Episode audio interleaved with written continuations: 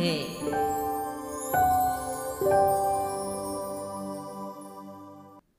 Thưa quý vị và các bạn, tác giả Nguyễn Huy Súc sinh ra và lớn lên tại xã Hoàng Lộc, huyện Hoàng Hóa, Thanh Hóa. Ông từng tham gia kháng chiến chống Mỹ cứu nước và có hơn 20 năm công tác tại Bệnh viện Đa khoa tỉnh Thanh Hóa. Sau khi về nghỉ chế độ tại địa phương, ông làm việc không nhận lương tại trạm y tế xã Hoàng Lộc, huyện Hoàng Hóa. Dẫu không được đào tạo bài bản về viết văn, nhưng ông lại có nhiều chuyện ngắn ký đăng trên các tờ báo trung ương, địa phương và được in thành sách. Trong đó, tập sách Người lưỡng bột đạt giải A, giải văn học hàng năm. Bút ký Trợ Quang, Trợ Phiên ngàn năm tuổi đạt giải ba cuộc thi ký do tạp chí Văn nghệ Sứ Thanh tổ chức. Hoàng Lộc này á, Văn Chương là rất là giàu. Một cái làng mà có 12 ông đại khoa, cho nên việc học để mà tiến thân thì Hoàng Lộc này như một cái nghề. Cho nên là cái việc văn chương của cái làng này, các cái tác phẩm của tôi chỉ tập trung về con người và quê hương. Trong đó có mở rộng ra một số nơi cuộc chiến đấu nhưng mà cũng xoay quanh cái vấn đề quê hương đất nước con người. Tập sách Phu nhân quan bố chính sứ giải B, giải văn học nghệ thuật hàng năm. Truyện ngắn Đất Thiêng đã đạt giải nhì cuộc thi truyện ngắn Tiếng vọng thời đại năm 1922 do tạp chí Văn nghệ Sứ Thanh tổ chức. Đất Thiêng là truyện ngắn viết về vị thành hoàng làng tên là Nguyễn Tuyên. Thông qua nhân vật Nguyễn Tuyên, tác giả còn muốn nói về truyền thống văn hóa, lịch sử của vùng đất Hoàng Lộc, Hoàng Hóa. Tác giả Nguyễn Huy Súc cho biết thêm. Cái truyện ngắn Đất Thiêng ấy, là tôi biết về thần hoàng của xã Hoàng Lộc này thờ ở cái chỗ bảng môn đình đấy tức là sau cái bảng môn đình là cái tiền đường của cái miếu đệ tứ và cái miếu đệ tứ là thờ ông Nguyễn Tuyên là thờ hoàng Lộc này và tôi biết về các cái vùng đất mà vua Lý thế Tông đóng quân ở đây ấy, có cái vùng là vùng Đông Cung là cái hành cung của vua đóng ở đấy để mà tiền quân. Rồi có cái còn còn mộc bài tức là cái nơi soát thẻ để vào Đông Cung. Tất cả các cái ờ, phòng tuyến mà để mà bảo vệ nhà vua đây có cồn mà xuyến này cồn mà lo này cồn mà mông này.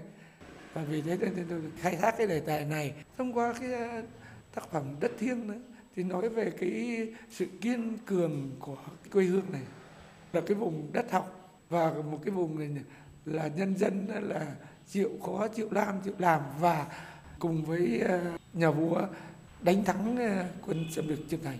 Qua cái tác phẩm đó thì ờ, nên nhắn gửi lớp trẻ là phải tự hào về cái quê hương mình, phấn đấu để xây dựng đất nước, phải xây dựng quê hương. Mỗi ngày một đổi mới. Trong chương trình trang văn nghệ tuần này, biên tập viên Tường Vân xin giới thiệu tới quý vị và các bạn truyện ngắn Đất Thiêng của Nguyễn Huy Xúc. Truyện ngắn được thể hiện qua giọng đọc của Huyền Linh. Mời quý vị và các bạn cùng nghe.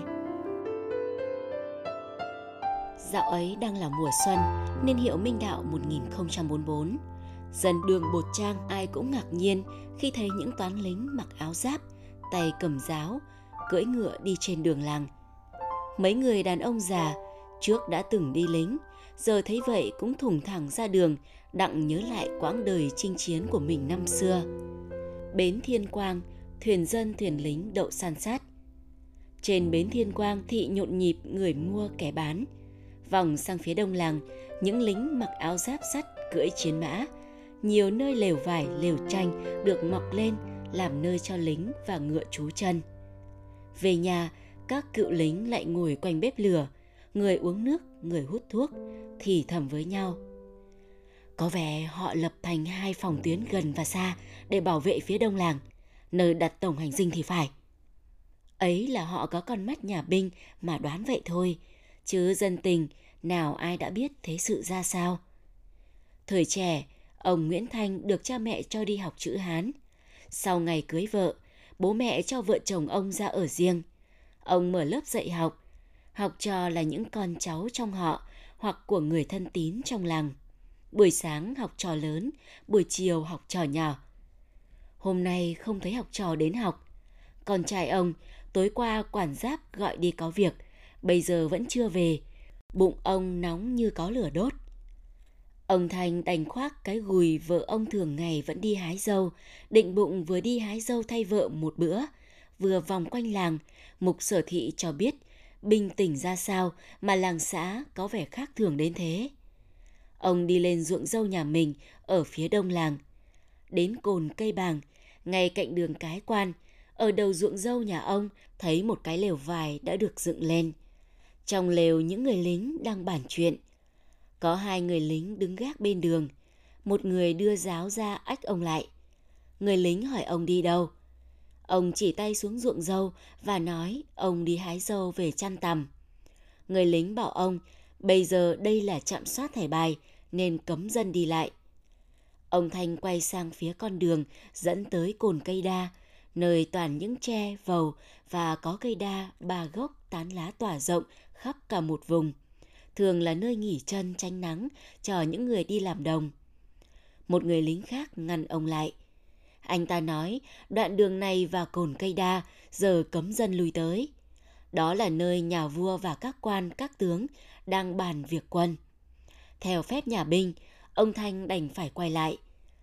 Vốn là người có chữ, lại có thời gian đọc binh thư, nên ông hiểu những lời người lính vừa nói thì khu vực cồn cây đa giờ là nơi đóng hành cung. Những người lính là cấm binh, là ngự tiền binh, bảo vệ nơi ở của nhà vua. Vì ông thấy trên trán những người lính vừa nói với ông đều có khắc ba chữ Thiên Tử Quân. Có đến hàng trăm lính mặc áo giáp bằng những miếng sắt màu xám xám, to bằng bàn tay kết lại. Một tay cầm giáo, một tay cầm khiên, đứng nghiêm như tượng. Trên đường từ trạm soát thẻ bài thẳng vào hành cung. Cứ khoảng hơn hai trượng, lại có hai người cấm vệ, ngự tiền binh đứng gác. Ngay ở đầu đường vào hành cung có tới ba chặng soát thẻ, mỗi chặng cách nhau khoảng 4 năm trượng. Sự kiểm soát nghiêm ngặt buộc các quan vào hành cung đều phải xuống ngựa xuất trình thẻ bài. Ông Thanh quay ra phía đảng đông. Các cồn cao, bãi rộng hàng ngày là nơi chăn bò, thả ngựa, cho đến các xạ trường để tập bắn cung, cưỡi ngựa, tập đánh trận giả của các tráng đinh. Giờ lính kỵ binh đã đóng giữ. Trên đường làng, những toàn lính cưỡi ngựa chiến, đầu đội mũ kiểu lính trận, mặc áo giáp bằng da thú, khiên, giáo chỉnh tề. Ông đoán họ là những đội tuần tra. Theo như sách ông từng đọc, thì họ là điện tiền quân, là lính bảo vệ cấm thành. Thế là trang đường bột của ông giờ tựa như một cấm thành. Phía đông làng, chỗ những cấm vệ ngự tiền binh gác là hành cung, nơi vua và các tướng quân làm việc. Suốt gần hai dặm, từ phía nam vòng sang phía tây làng cho đến tận làng cầu cáo, trên bờ những ruộng lúa, sát mép nước dòng lỗi giang, cứ khoảng ba bốn trượng lại có một lính cưới ngựa, tay giáo tay khiên đứng canh. Dưới sông thuyền nhà binh san sát. Đến bến thiên quan, ông thấy Nguyễn Tuyên và quản giáp cưỡi ngựa đi cùng đoàn người nhà binh.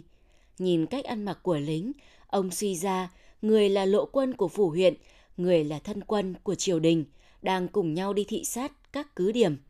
Ông Thành không muốn lại gần con trai vì Nguyễn Tuyên đang cùng quản giáp làm việc với các chức trách nhà binh, có vẻ khẩn trương và cẩn trọng. Từ khi Nguyễn Tuyên qua tuổi 17, người lớn như thổi, vóc dáng ngày một cường tráng. Các ông thầy dạy chữ khen Nguyễn Tuyên thông minh, học một biết mười. Ở lò võ, các võ sư cũng đã hết miếng luyện cho Nguyễn Tuyên, nên võ sư Tư Liên đã mời thêm mấy bạn đồng nghiệp cao cường hơn để luyện thêm cho Nguyễn Tuyên cùng những tráng đinh được cho là có triển vọng. Làng bầu Nguyễn Tuyên đứng đầu đội tráng đinh. Cứ mỗi ba buổi chiều một lần, các tráng đinh của bản trang lại tề tựu với nhau để Nguyễn Tuyên hướng dẫn cho họ luyện khí phi ngựa, lao giáo, múa thương, cách bẻ binh bố trận. Có hôm Nguyễn Tuyên chia các tráng đinh thành hai phe, dùng thuyền tập giao chiến trên sông. Hôm thì chia đều số tráng đinh làm hai, dùng đại dao, kiếm, chùy, giáo, thương, tập giao chiến trên bộ. Linh hoạt, uyển chuyển khi tấn công lúc phòng thủ. Nguyễn tuyền giao du rộng, quen biết nhiều bạn cùng trang lứa bên kia sông. Thỉnh thoảng lại hẹn nhau đưa các tráng đinh của làng mặc áo giáp bằng da thú tự làm, phi ngựa lên tận chân núi Châu Phong, vượt sông sang dãy núi rồng, cùng với các tráng đinh của các giáp dưới chân núi, giao tập, đặng cho các tráng đinh của mình quen với lối đánh trận trên đồi và vùng bán sơn địa. Tháng 10 năm ngoái, có một vị đô úy chỉ huy đến hai chục kỵ binh của triều đình đi với huyện lệnh và hàng chục lộ quân của phủ huyện về trang đường bột, nói quản giáp lấy ở bản trang thêm một chục người trong đội tráng đinh, để lùng bắt những kẻ phản nghịch đã chạy trốn về đất cổ đằng. Ngài đô úy nhìn địa hình, đánh dấu trên tờ địa đồ, hối thúc lính cứ gò cao xả rậm trong làng, ngoài xã, mà lùng sục tìm kiếm, rồi báo cáo cho ngài biết thực hư. Ngài ghi ghi chép chép. Hóa ra đến hôm nay, từ huyện lệnh, quản giáp cho đến lộ quân của phù, huyện, làm theo lệnh của ngài hôm đó, mới biết chính ngài là đô úy, chỉ huy đội thân quân của triều đình, đi tiền trạm để khảo sát nơi sẽ đóng hành cung cho vua tạm nghỉ và tuyển thêm binh lính trên đường tiến về phía nam đánh chiêm thành. Tảng sáng, nhà vua cho đòi đô thống thượng tướng quân Lê Phụng Hiểu đến gần Long Sàng và nói Đêm qua sau khi bàn việc quân xong, trẫm mới ngải lưng trên Long Sàng, đã chiêm bao thấy ba vầng lửa rực sáng ở phía tây và phía nam vùng đất này. Rồi từ ba vầng lửa đó xuất hiện ba vị thần ngồi trên ba đám mây hình tòa sen bay vào hành cung. Nguyện giúp trẫm đánh thắng chiêm thành. Các vị thần còn cho trẫm biết đất này có người tài. Nếu tuyển được người này vào quân đội sẽ góp phần giành đại thắng. Đô thống thượng tướng quân liền tâu. Thưa triều đình, thần được huyện lệnh báo cho biết, quản giáp ở đường Bột Trang đã tập hợp các tráng đinh thành một đội, do một người có tên là Nguyễn Tuyên đứng đầu, rất tình thông võ nghệ, dũng cảm xả thân vì nghĩa để bảo vệ tính mạng, tài sản cho dân lành và lãnh thổ của bản trang. Nghe đô thống thượng tướng quân tâu lên, vua Lý liền nói, khi nào khanh duyệt tuyển đội tráng đình của giáp đường bột, thì để trẫm đích thân quan sát xem người mà ba vị thiên thần báo mộng có phải người chỉ huy ấy không? Đô thống thượng tướng quân lại tâu lên. Thưa triều đình, đất này trước vốn là kẻ vụt, giờ đổi thành đường bột trang. Vua Lý lại nói. Dân họ muốn dùng chữ trang đường bột thay cho chữ kẻ vụt cũng tốt. Về chữ trang, Trâm cũng đã biết có nhiều nơi dùng thay cho kẻ, cho giáp, cho hương. Có câu, dân lấy ấm no làm đầu, nước lấy nghề nông làm trọng. Trẫm cho là những nhà nho ở đây suy nghĩ sâu xa. Trang đi với nông hay Trang đi với điền đều nhắc cho mọi người luôn nhớ về cội nguồn, quê quán với ruộng đồng, hồ ao, đầm áng, sông ngòi, làm ra các sản vật ngũ cốc. Chăn nuôi trâu cày ngựa kéo, trồng trọt dâu chăn tằm, ươm tơ dệt lụa, trồng bông kéo sợi, dệt vải, toàn những thứ quý nuôi sống người và làm đẹp cho đời. Lê Phụng Hiểu liền quỳ xuống tâu. Triều đình vạn tuế, vạn vạn tuế. Vua Lý lại nói tiếp. Khanh hãy bình thân. Dân họ muốn cái tên đường Bột Trang để ghi nhận vùng đất ông cha họ đặt chân đến khai sinh lập địa để trồng tỉa, để đánh bắt. Là nơi chôn rau cắt rốn của họ, nơi lập nghiệp cha truyền con nối mà sống, nơi có truyền thống không chịu khuất phục bất kỳ một thế lực nào trái với mệnh trời. Chậm nghĩ, cùng với bá tánh đánh dẹp giặc, chấm và các khanh còn phải dạy cho họ biết chất lọc những cái tinh túy của mình, cộng với tiếp thu những cách làm đặc sắc của các lân bang mà xây dựng cuộc sống ngày một ấm no hơn. Không thể phụ thuộc mãi vào lân bang mà phải tự chủ. Có thế, quốc gia mới thịnh vượng, Giang Sơn mới vững bền. Lê Phụng Hiểu lại quỳ xuống tâu. Triều đình vạn tuế, vạn vạn tuế. Vua Lý lại tiếp. Khanh hãy bình thân.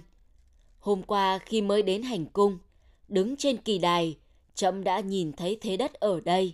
Đúng như lời viên đô ý chỉ huy quân tiền trạm đã tàu lên trẫm. Trước khi trẫm xuống chiếu, chuẩn y dừng chân tại đây để tuyển thêm binh lính thế đất ở đây, chỗ như rồng trầu hổ phục, chỗ lại như đôi cánh chim hạc, đang giang rộng che chở cho đất lành sông Yên. Chỗ như hình cá chép hóa rồng, phun trâu nhà ngọc, làm cho đất đai thêm thấm nhuận, màu mỡ, cây cối xanh tươi. Tối chấm lại được ba vị thần báo mộng, không chỉ nguyện giúp chấm đánh thắng chiêm thành, mà còn cho chấm biết đất này có người tài. Chấm cho rằng thần linh Ái Châu luôn âm phù trợ giúp cho chấm mỗi khi hữu sự. Như thần Đồng Cổ đã từng báo mộng giúp cho chấm. Khi còn là thái tử, đánh tan quân chiêm thành, rồi báo mộng về loạn Tam Vương và việc ba vị thiên thần hiện lên trong đêm qua. Tất cả những điều đó, cho thấy Ái Châu trại quả là vùng đất thiêng, có quan hệ đến sự tồn vong của Vương Triều. 15 năm trước, Trẫm đã xuống chiếu đổi Ái Châu trại thành Thanh Hóa Phủ với mong muốn cái đức của người dân thanh cao, trong sáng, cuộc sống của người dân no ấm, an lành. Bây giờ lại nghe Khanh nói đến trí tuệ và nghĩa khí của con người nơi đây, chấm càng yêu người mến cảnh. Thật mừng là đại cổ Việt ta có những vùng quê như Thanh Hóa Phủ. Đô thống Thượng tướng Lê Phụng Hiểu lại quỳ xuống tàu, triều đình vạn tuế, vạn vạn tuế. Đô tướng bái lại vua Lý, xin được cáo lui. Vua Lý Thái Tông cho đòi Nguyễn Tuyên vào chầu ở hành cung. Vua cật vấn Nguyễn Tuyên về binh pháp như kế sách, tác chiến, mưu công, quân hình, binh thế, hỏa công, dụng gián. Nguyễn Tuyền trả lời lưu loát những câu hỏi vua Lý đặt ra trước các tướng lĩnh. Đoạn nhà vua cho Nguyễn Tuyên lui ra rồi nói với đô thống thượng tướng quân Lê Phụng Hiểu cùng các tướng lĩnh. Nguyễn Tuyền là một người văn võ song toàn, phong thái đĩnh đạc, nét mặt sáng sủa đầy niềm tin, thông thạo binh pháp, biết cách áp dụng chiến thuật vào thực tế, tạo ra lợi thế để tấn công đối phương. Các khanh thấy thế nào? Các tướng lĩnh đều đồng thanh hô lớn. Triều đình anh minh, triều đình vạn tuế, vạn vạn tuế. Vua Lý lại cho đòi Nguyễn Tuyên vào chầu.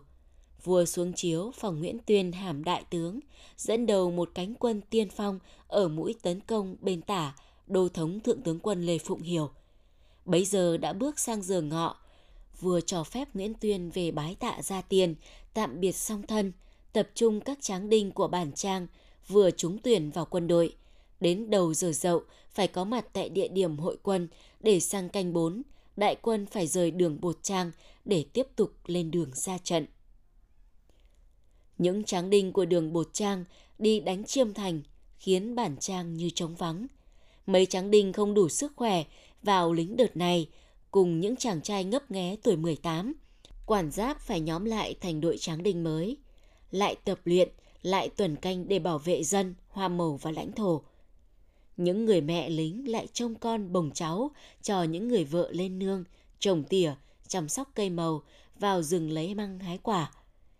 Những người cha lính đêm ngày gắng đánh cá tôm, lấy mật ong, săn thú, bẫy chim, làm cuộc sống dần ổn định trở lại để bù cho những tráng đinh đi đánh giặc. Bến thiên quan, thuyền vào ra tấp nập. Thiên quan thị vẫn nhộn nhịp người mua kẻ bán. Nhà ông Nguyễn Thanh lại có người đưa con đưa cháu đến nhờ dạy chữ. Tuy có làng xóm qua lại, học trò đông vui, nhưng vợ chồng ông vẫn canh cánh chờ tin của con trai. Có hôm bà nói như than phiền cùng ông, giá như ông chịu nghe bà, bắt tuyền phải lấy vợ thì ông bà giờ đã có cháu bồng. Những lúc như vậy, ông Thanh thường nói với vợ. Không chi, mình cũng là người có tí chữ nghĩa. Không thể nói thẳng đứa ra để bắt buộc con cưới vợ. Để khuyên xa, răn gần, rồi con nó hiểu ra mới được. Còn Nguyễn Tuyên, anh bận trăm công nghìn việc. Khi lên rừng đốn gỗ, chặt luồng nứa về đổi lấy thức ăn, vải vóc, sửa cửa làm nhà, cùng với làng đi săn thú rừng, đi bẫy chim, đánh cá, giúp thêm cho bữa ăn. Lúc tập võ, khi học chữ, công việc như đuổi theo anh. Cũng nhiều hôm, bố con ngồi nói chuyện với nhau, nhưng phần nhiều là tuyên hỏi bố những điều còn vướng mắc về chữ nghĩa, về điển tích, về những đoạn binh thư chưa thông.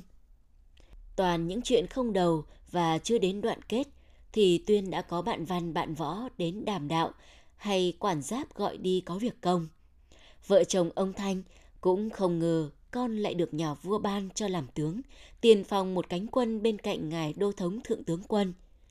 Đành rằng ông bà thấy con trai mình càng lớn càng có những thay đổi về học hành, về hiểu biết khác người. Nhớ đêm hồi đầu mùa thu năm thìn, chị Nhiêu Hạnh thấy trời mưa to, gió lớn, sấm chớp ầm ầm. Dòng lỗi giang, nước dâng ngập gò cao bãi rộng. Mấy cái ao đầm trước nhà, nước lút bờ, kéo theo những đám bèo tổ ong vào sân. Cây lộc vừng trước nhà, nước dâng ngập tận lưng chừng cây. Gió thổi làm lá lộc vừng trao đi trao lại trong nước. Đưa đầy những đám bèo quay vòng trong sân. Rồi bỗng nhiên, một góc sân nhà chị xuất hiện một quầng sáng đủ màu chiếu qua khe liếc vào nhà. Chị Nhiêu Hạnh cùng chồng liền đưa tay kéo hé tấm liếp che cửa vóng nhìn ra. Trong giữa quầng sáng ấy có một đôi cá chép đang quấn quýt nhau, quần tổ đẻ. Cá chồng thon dài, phải đến hơn thước. Cá vợ thân hình ngắn hơn, bụng to tròn, vàng óng.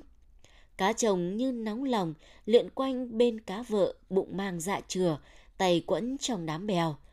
Thỉnh thoảng, cá chồng đến bên cá vợ, cọ thân mình vào thân cá vợ. Cá vợ uốn mình vật vã, làm cho trứng phọt ra đám bèo tổ ong như dắt trứng vào rễ bèo.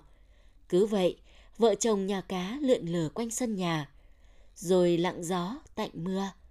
Dưới vầng sáng đủ màu, cá vợ nằm yên giữa đám bèo tổ ong, cá chồng lượn quanh vòng ngoài, bảo vệ cho cuộc khai hoa kết trái.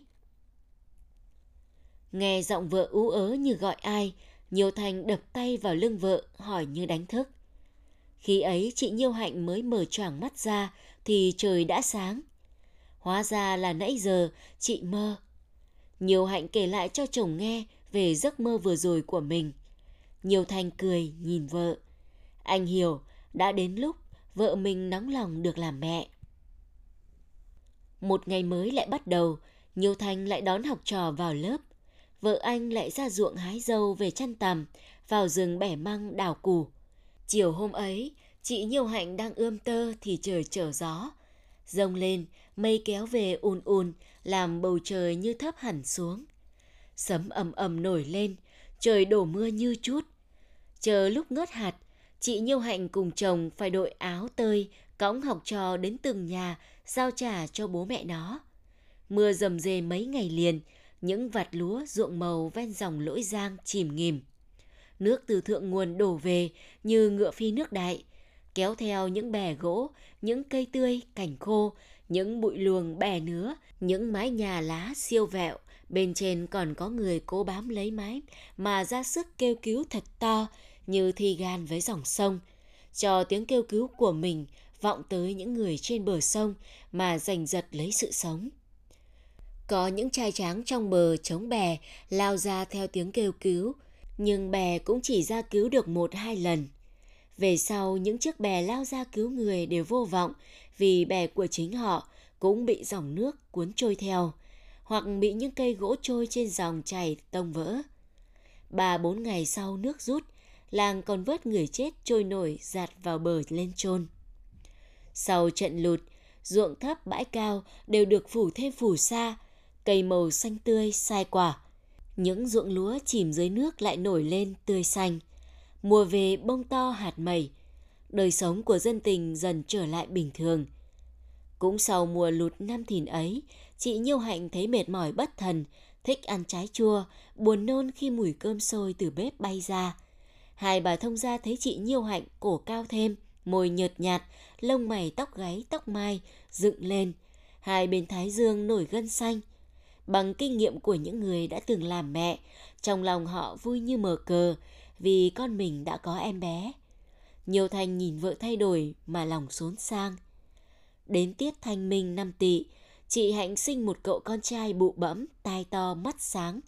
Anh thanh chị Hạnh xin với ông bà nội ngoại đặt tên con là Tuyên, Nguyễn Tuyên. Cô Tuyên hay ăn chóng lớn. Đến ngày làm lễ thôi nôi, cô Tuyên đã phổng phao như trẻ lên ba, nói năng lưu loát, thường đứng xem cha dạy học. Anh Thanh thấy thế, bèn bảo vợ lấy ghế cho Tuyên ngồi xem, làm quen với cách học chữ. Sang 4 tuổi, Tuyên xin cha mẹ cho giấy bút để vẽ chữ theo các anh. Không giấu được sự ngạc nhiên, anh Thanh mừng rỡ bắt đầu dạy cho con học chữ. Tuyên học đến đâu nhớ đến đấy. Khi Tuyên lên bảy, Tuyên thường hỏi bố những câu như những người trưởng thành. Anh Thanh cảm thấy mình gần cạn vốn chữ chỉ bảo cho con. Anh đưa con đến các thầy giỏi có tiếng trong vùng nhờ dạy chữ thêm cho Tuyên. Khi đã học thuộc bài, Tuyên lại theo các đàn anh học võ. Thấy tướng mạo Tuyên chững chạc, sức học thông minh, nên thầy dạy chữ gợi ý cho anh Thanh cho Tuyên học chữ buổi sáng, còn buổi chiều cho Tuyên theo lớp học võ. Nhờ thuận nước thuận gió nên đại quân của ta dễ dàng vượt biển đến cửa Ô Long. Tin mật báo về cho biết quân Chiêm Thành đã giản trận trên sông Ngũ Hồ để đợi quân ta vào giao chiến. Vua Lý Thái Tông liền xuống chiếu cho quân rời thuyền lên đất liền. Đô thống thượng tướng quân Lê Phụng Hiểu đi tiền phòng, dẫn một cánh quân sông lên bên hữu.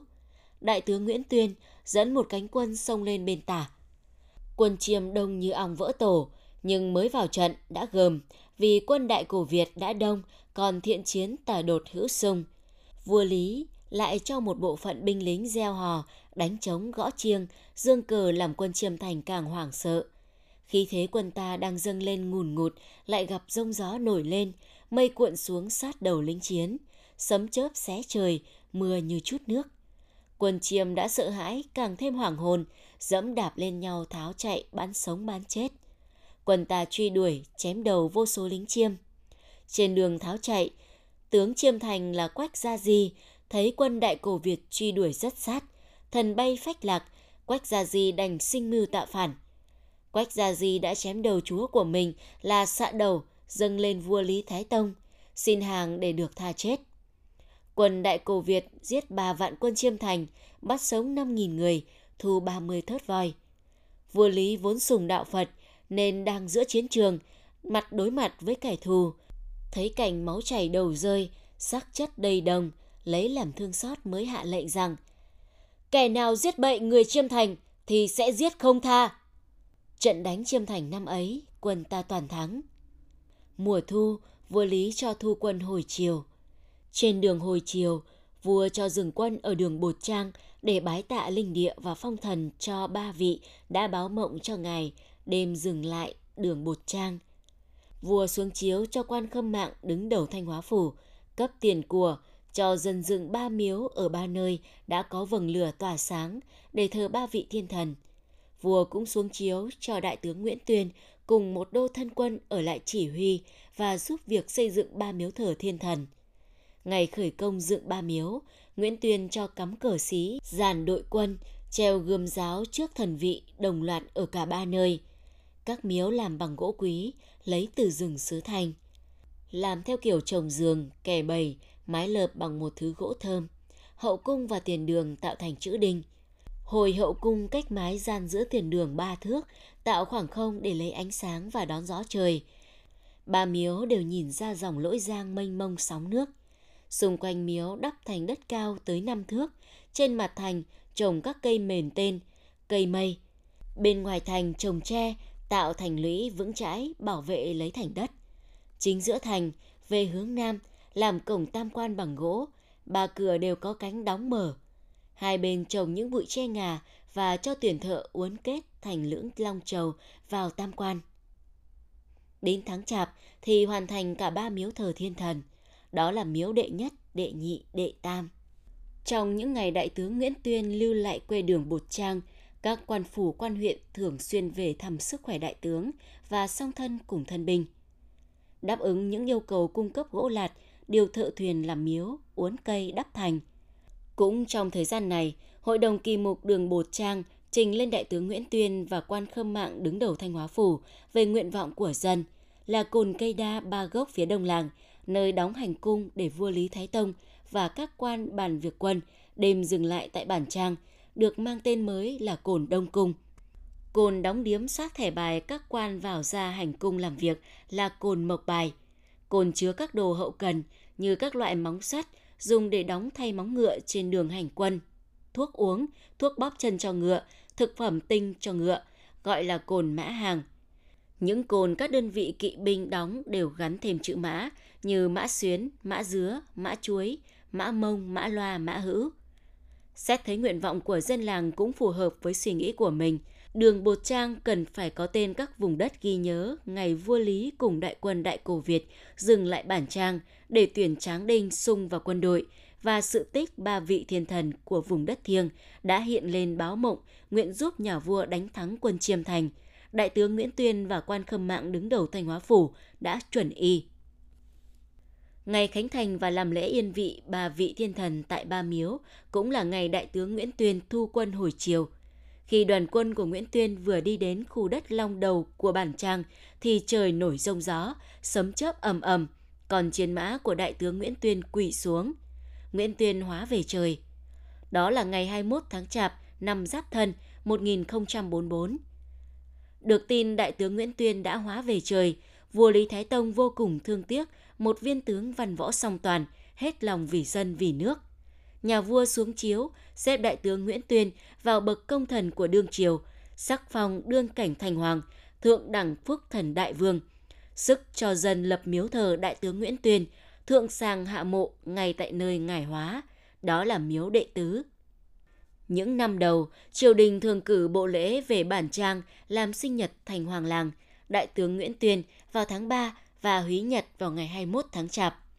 Về sau, vua giao cho quan khâm mạng đứng đầu Thanh Hóa Phủ, thay mặt vua về cùng làng làm sinh nhật và húy nhật ngày. Thế là đường Bột Trang có tới bốn miếu thờ, ba miếu thờ thiên thần, một miếu thờ nhân thần. Cả bốn miếu thờ đều được quan khâm mạng đầu tỉnh sức cho xã quan chọn bốn nam giới, 45 đến 65 tuổi, dáng người thanh thoát, nét mặt sáng sủa, phong thái ung dung, tính tình hiền lành, gia cảnh hòa thuận, làm chủ từ để đèn nhang ngày vọng, ngày sóc, hoặc mỗi khi dân tình có việc đến lễ bái kêu cầu tạ ơn. Cũng từ đó, đường Bột Trang được trên cho mở hội làng vào ngày húy nhật thành hoàng làng. Từ sáng 20 tháng Chạp, đường làng được dọn sạch sẽ, chống rong cờ mờ, nhà nhà sắm sửa lễ vật hương hoa. Đêm đến, tại bốn miếu đệ nhất, đệ nhị, đệ tam, đệ tứ, đồng nghịt người đến dự lễ cáo yết thành hoàng và cáo yết để rước linh vị của ba vị thiên thần ở các miếu đệ nhất, đệ nhị, đệ tam về phối thờ tại miếu đệ tứ trong những ngày diễn ra húy nhật thành hoàng, Nguyễn Tuyên và hội làng. Sau lễ dân hương cáo yết, làng cử một người đàn ông có bằng cấp trong làng, văn đức độ, phong thái nho nhã, giọng nói hào sảng, gia phong nề nếp, lên đọc thúc ước văn để mọi người nghe, đặng nhuận thấm lời khuyên dạy dân bảo về đạo lý làm người, khuyến thiện, trừ ác. Sáng ngày 21, làng tế tại miếu đệ tứ xong, các dòng họ và khách thập phương vào dân hương, sau đó đến phần hội, các trò kéo co, thi vật đánh đu, cờ tướng cờ người, rút thẻ xem tướng số, trò chữ, xin chữ, hát bội. Lễ hội kết thúc, dã bạn ra về, người người đều phấn chấn, khỏe thêm ra vì đã làm được việc tri ân tiền nhân. Ai ai cũng tin rằng trời đất sẽ mưa thuận gió hòa, mùa màng tươi tốt, tạo ra nhiều sản vật làm cho đời sống ngày một ấm no hạnh phúc. Chương trình Trang Văn Nghệ của Đài Phát thanh Truyền hình Thanh Hóa xin được khép lại tại đây. Chương trình do biên tập viên Tường Vân, các phát thanh viên Huyền Linh Minh Thu, kỹ thuật viên Lê Hằng xin kính chào và hẹn gặp lại quý vị thính giả trong các chương trình sau.